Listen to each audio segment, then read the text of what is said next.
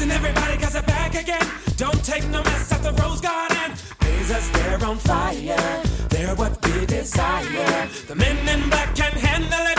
Other teams can scrabble it. How they win that game today. There's just one thing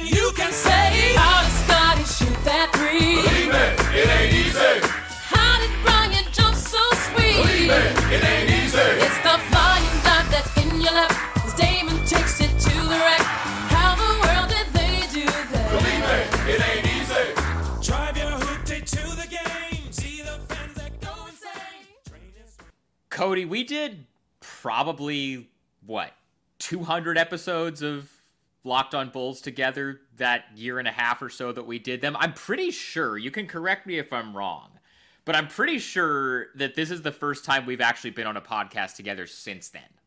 Oh, I gotta think, Highkin. I gotta think. um, I can't think anything off the top of my head, so you might be right. I feel like there was maybe one other time. We might have done one with Tony when he was still Yeah. store, when he was doing shout out to No Zones.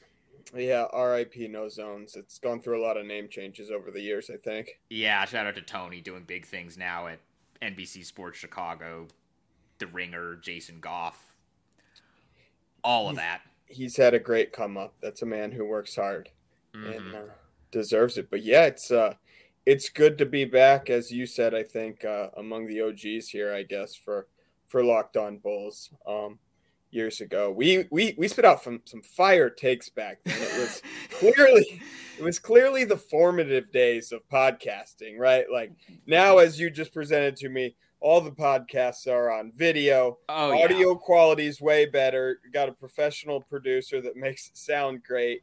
And back then it was just click record and who knew where we were. Sometimes it was a car, sometimes it was the press room, sometimes it was your apartment. Never knew. I don't think we even had uh, theme music. I think I would just like we would hit record and just go welcome into another episode of Locked On Bulls and go through the whole spiel and like I mean I I think I would say most of them we did through like after the bowl after games we would go back into like the back room where the photographers uh would like have would set up at the United Center like in the media room and then uh otherwise for road games or for like off day ones like you would just like come over to my apartment and we would record like we would Yeah. watch the game on tv and then record but yeah that was that was a very I, i'm pretty sure actually you know what i just i saw locke a couple months ago whenever the last time the jazz were here Yep. and he told me that you, we were the first people when he was expanding the network when he was because he used to do lock, just locked on jazz just as his own podcast when he was expanding it into other markets uh, we were the first ones that signed on. And the way i remember it is he called you. Yep. you wanted to do it but you didn't want to do it by yourself. No. so you called me and asked if i wanted to do it with you. And then once i said yes you were in. I yeah, that's pretty much 100% correct. I uh, uh I enjoy talking Bulls. I enjoy talking the NBA. Happy to talk anything. I was not at the time prepared to ever host anything solo, which I'm probably still not good enough at now. So I um, still hate but- doing it. I, like I've done it a handful of times here when like I needed to get an episode out and I didn't have a guest or I couldn't get someone. I have so much respect for the people who like here in Portland Mike Richmond does uh Locked on Blazers and he does it solo pretty much 5 days a week and I have so much respect for people who are able to do that or people who host solo radio. That is not me. you have to all. be incredibly compelling, and I I think we're compelling when we uh when we shoot back and forth. But Yeah. I'll uh, I'll stay in my lane and know that uh usually takes a guess for me um, when we're talking hoops. Yeah, absolutely. So the Bulls might be the only team in the NBA that's in a more depressing spot than the Blazers are right now. Have you not heard about the Pat Bev effect? I What are they now? Seven and four since. I believe eight and four as we speak on Tuesday evening, Mhm. um, since the Patrick Beverley edition at the All Star break. And at least as of before their win against the 76ers and after the Bulls' big double overtime win on Monday night against 76ers, I imagine they're still probably top five in the NBA in net rating since he joined the team. So uh, they were extremely depressing, as you noted, until Pat Bev showed up. And now they're seeing a little bit of a little ray of sunshine, I guess you could say. But I think we all know how it's probably still going to end. Yeah, the ray of sunshine is now they're solidly in the play-in, not fighting to get in the play-in or fighting to stay in the play-in. I think it's pretty it's pretty clear they're going to be one of the top 10 teams whether they get through the play-in and get into the top 8, that's like a different thing. Absolutely.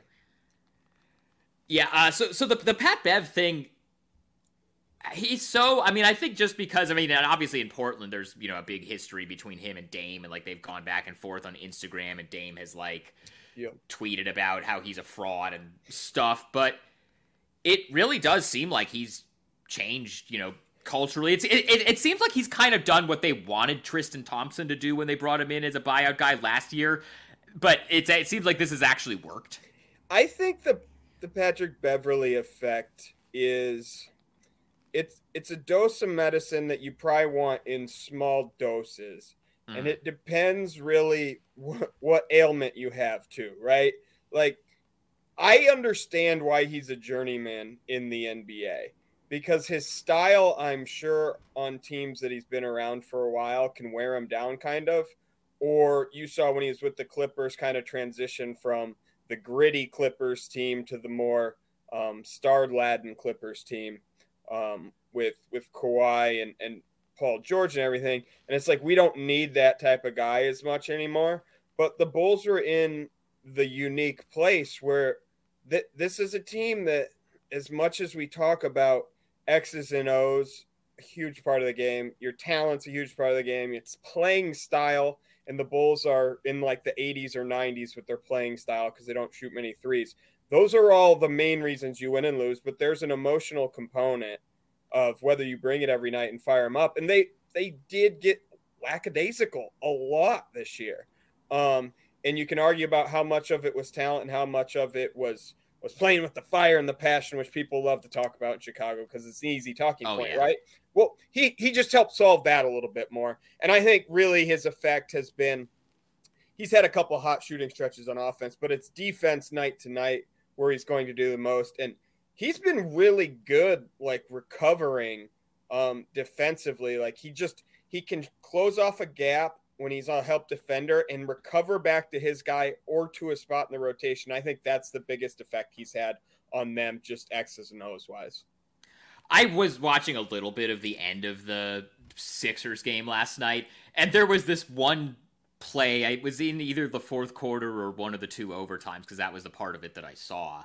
Yeah. But he had he was like he had, he was like standing in front of James Harden and basically got Harden to like fall on top of him. And Bev ended up getting called for a foul, but it was just like you could tell Harden was just like so annoyed by it. It was that that that play. I love that play, right?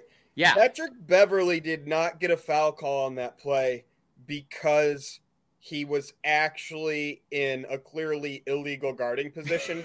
he literally got the foul call because the refs are like, bro, you are way too over the top now. They're just trying to inbound this ball. And because he initially It was a he had- reputation call. yeah, he had position on Harden, and if Beverley hadn't fallen down and then like half pulled Harden down too, they would have let it go.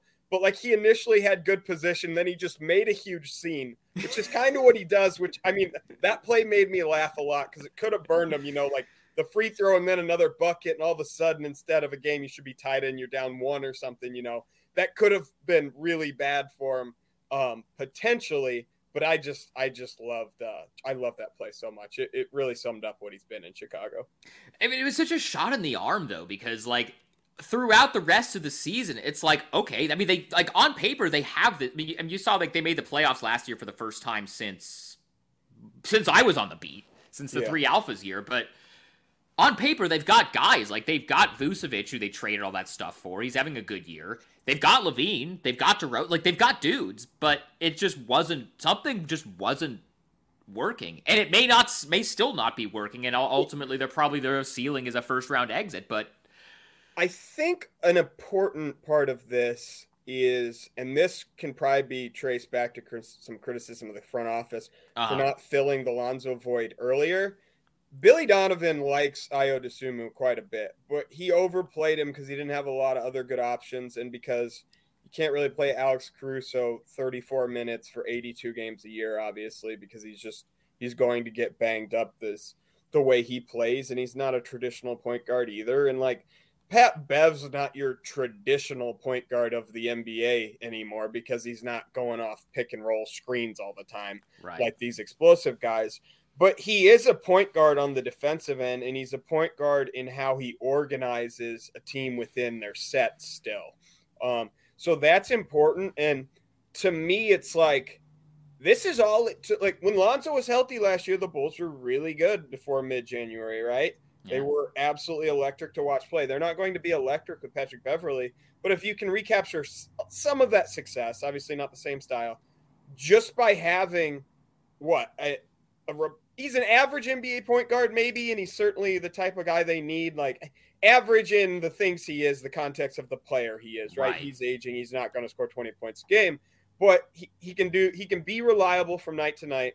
Ayo is not as reliable. And it's like, oh, that's all you guys needed to do. Well, you know, last July, instead of signing Goran Dragic on like the fourth day of free agency to a minimum level contract after it fell, you know, after it fell through the cracks in Dallas of whatever negotiations he had with the Mavericks and he wanted a role, the Bulls signed him and Dragic was good at throwing lobs to Andre Drummond for like three weeks and made some threes to start and then it went downhill. It's like you needed to invest a little bit more in that position, even if it was like a five or six million dollar player, like maybe the Bulls could be, you know, five games over 500 right now instead of fighting for the 10 seed in the East. Where do you land on the new front office? Because obviously, the front office regime that was there when you and I were on the beat together was very, very, very unpopular with a lot of people in, in the city and in the fan base. And I feel like the current front office got a couple of years of basically just goodwill of just not Yep. being the old regime. And now it's starting to feel like okay, they made all those big swings. Lat, you know, they made the big Vucevic trade, which hasn't really panned out because they gave up a ton of picks, and like Wendell Carter has looked really good Yep. in Orlando, and then like they maybe you know they gave up on Lauri Markkanen maybe too early, and he is doing what he's doing in Utah now, which I, I would argue he wasn't going to do that in Chicago anyway, but that's a whole other thing.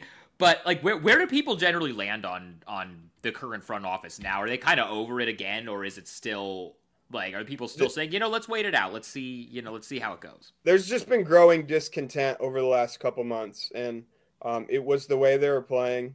It was the fact that they didn't have any depth for for Lonzo being out, and then realizing Lonzo's health reality became more clear just you know in these past two months. Like I mean, Right. you go back to the end of December, January 1st, and you'd ask Bulls front office people behind the scenes, you're like, yeah, like Lonzo's not coming back this year. And they'd be like, well, I mean, he's still working at it. Like there was a little bit of hope, right? And it's like, right. it- it's like they were they were not publicly or privately behind the scenes saying anything.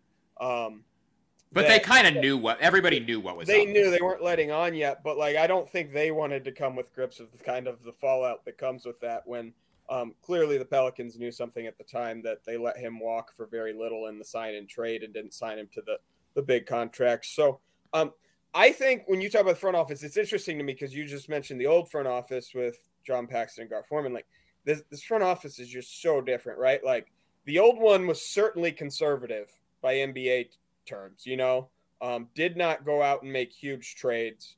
Um, other than really, I guess the the Jimmy Butler trade, but you have to trade him when you hit a rebuilding button. But Right. nothing like the acquisitions of Lonzo Ball and DeMar DeRozan and Nikola Vucevic early on in this regime's tenure. Um, the other front office was happy to talk to you behind the scenes all the time and yell at you. This front office just ignores Don't the media. like they, they just ignore the media. So like they're not sitting there like working back channels to criticize what you've said. So i don't know how concerned this front office really is about the criticism but um we'll have to see how that plays out because it the Vooch trade isn't working whatsoever at all and I, I will be interested to see how he plays out with his free agency coming up like are they so attached to him for optics how do they sell it if they bring him back? You can't really let him walk for nothing when you didn't trade him at the deadline. That would be bad business.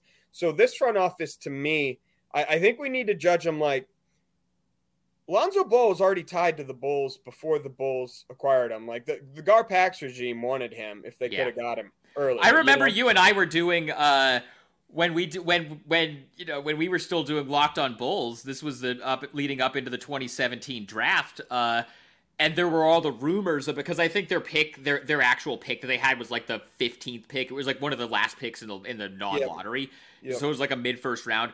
And there were all the rumors about like, are they going to trade Jimmy Butler? Are they going to rebuild? Are they going to try to go after a high lottery pick? And I vividly remember you, you know, we did these. You know, I, I will confess, I don't watch a ton of college basketball. You probably watch more than I do, but uh, you would come on these podcasts when we were doing like these who should they look at in the draft uh, episodes leading up to the draft, and you were like, Lonzo Ball, that's the guy, that's who Oh. I want. I love Lonzo Ball. Like I I loved him in college. I mean, you could see how how well he passes and connects people, but like that's a separate issue. The the point I did want to make about this front office, so like it's you and I could be like Lonzo's a good basketball player, right? After he Yeah. produced for the Pelicans, like we can go out and give up all this draft capital to acquire um, players like that. What we can't do as well as front offices should be able to do is scout players. And if you want to look at who the Bulls have drafted right now and the positions they've drafted them, um, that's what concerns me. Do they have truly have an eye for talent that's any better than a replacement level front office right now? Four draft picks in Chicago. Um, they've been Patrick Williams at number four overall in his slot, which he could still be a dependable rotation player in the NBA, but he's not the fourth best player prospect in that draft. There were better options. Was not a good draft. It was a pretty bad one in 2020 after the top couple, but Tyrese Halliburton was still out there on the who I was board. gonna. Um, Marko Simonovic, Simonovic, who they don't even invite to the United Center a lot of nights to like dress despite being on the 15 man roster. Like they literally have him in the G League playing. Like just never ever going to crack and get a minute whatsoever for this franchise. So second round picks, very, very minor, but still a, a misevaluation of that if he can't even get in like a rotation or a chance for 90 seconds when someone's hurt, basically. Ayo, great pick in the second round, even though we've seen some limitations this year. And then you trace it back more recently, like Dalen Terry in a year the Bulls were been pretty inconsistent and despondent at times. Like hasn't been in Billy Donovan's rotation very often because he's just such a raw prospect. So right now, like they're they're staring at one for four on their draft picks. So that's what concerns me about this front office um, at this point in time. I think.